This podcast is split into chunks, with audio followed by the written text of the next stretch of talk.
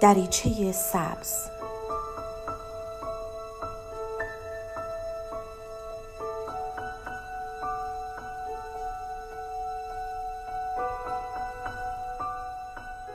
سلام من دکتر نسیم حسینی نژاد هستم متخصص روانشناسی بالینی. با سری برنامه های روانشناسی رادیو ایران شهر در خدمتتون هستیم.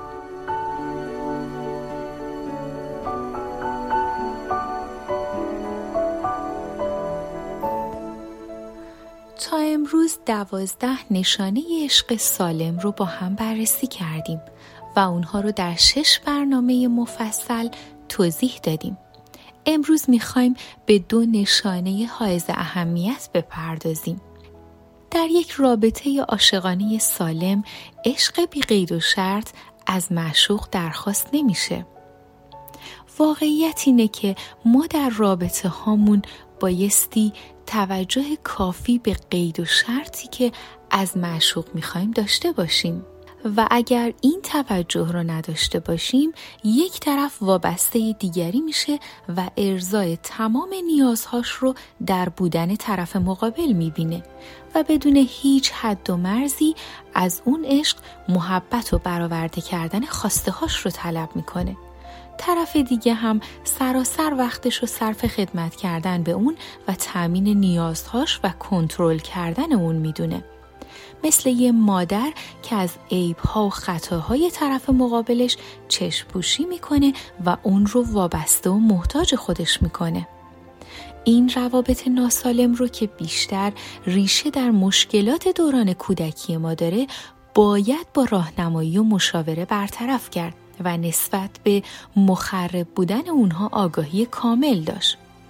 در یک عشق سالم دو طرفه یکدیگر همانطور که هستند همدیگر رو میپذیرند و دوست دارند. به همدیگه عشق میپرزند و استقلال فردی همدیگر رو زیر سوال نمی‌برند. این در حالیه که هر کدوم از اونها احساس رضایت و کامل بودن از خودشون دارن و از بودن با همدیگه لذت می‌برن و با همدیگه رشد پیدا می‌کنن. نشانه بعدی که می‌خوایم بهش بپردازیم اینه که عشق سالم تعهد و مسئولیت در رابطه رو پذیرفتنی و خوشایند می‌دونه. در یک عشق وابسته تعهد غالبا تحت عنوان از دست دادن خود یا به عبارت دیگه حذف کردن خودمون مطرح میشه.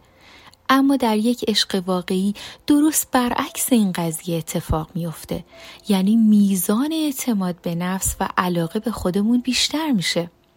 تعهد در جهت رشد و تکامل خودمون تجربه میشه و ما فراتر از خودشیفتگی و رضایت خودمون حرکت می‌کنیم و همه چیزمون رو با محبوبمون به اشتراک می‌گذاریم و میبخشیم و حتی فداکاری می‌کنیم توی یه همچین رابطه ای ارزش و جایگاه شخص مقابل تو زندگیمون با قبول تعهد و مسئولیت بدون هیچ مقاومتی پذیرفته میشه. نگرانی خاصی در تعهد به خوب بودن به شخص مقابل وجود داره. هر کدوم از ما به خوبی می‌دونیم رفتارمون چطور بر روی رابطمون تاثیر می‌گذاره. ما درک می‌کنیم که استقلال به معنای هر آنچه من می‌خواهم و هر وقت که من می‌خواهم نیست بلکه قبول مسئولیت در زندگیمون به شیوهی هست که کمترین آسیب رو به خودمون و طرف مقابل بزنه استقلال و آزادی عمل حد و مرز داره و در یک عشق سالم هر یک از افراد بالغانه این مرزها رو برای افزایش تعهداتشون تعیین می‌کنن به عبارت دیگه تعهد و مسئولیت ارزش واقعی ما رو نشون میده و از ترس هامون فراتر میره.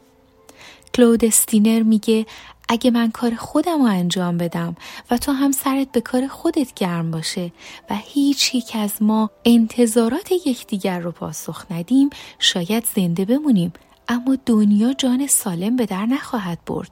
تو تویی و من منم در کنار یکدیگر و این تصادفی نیست.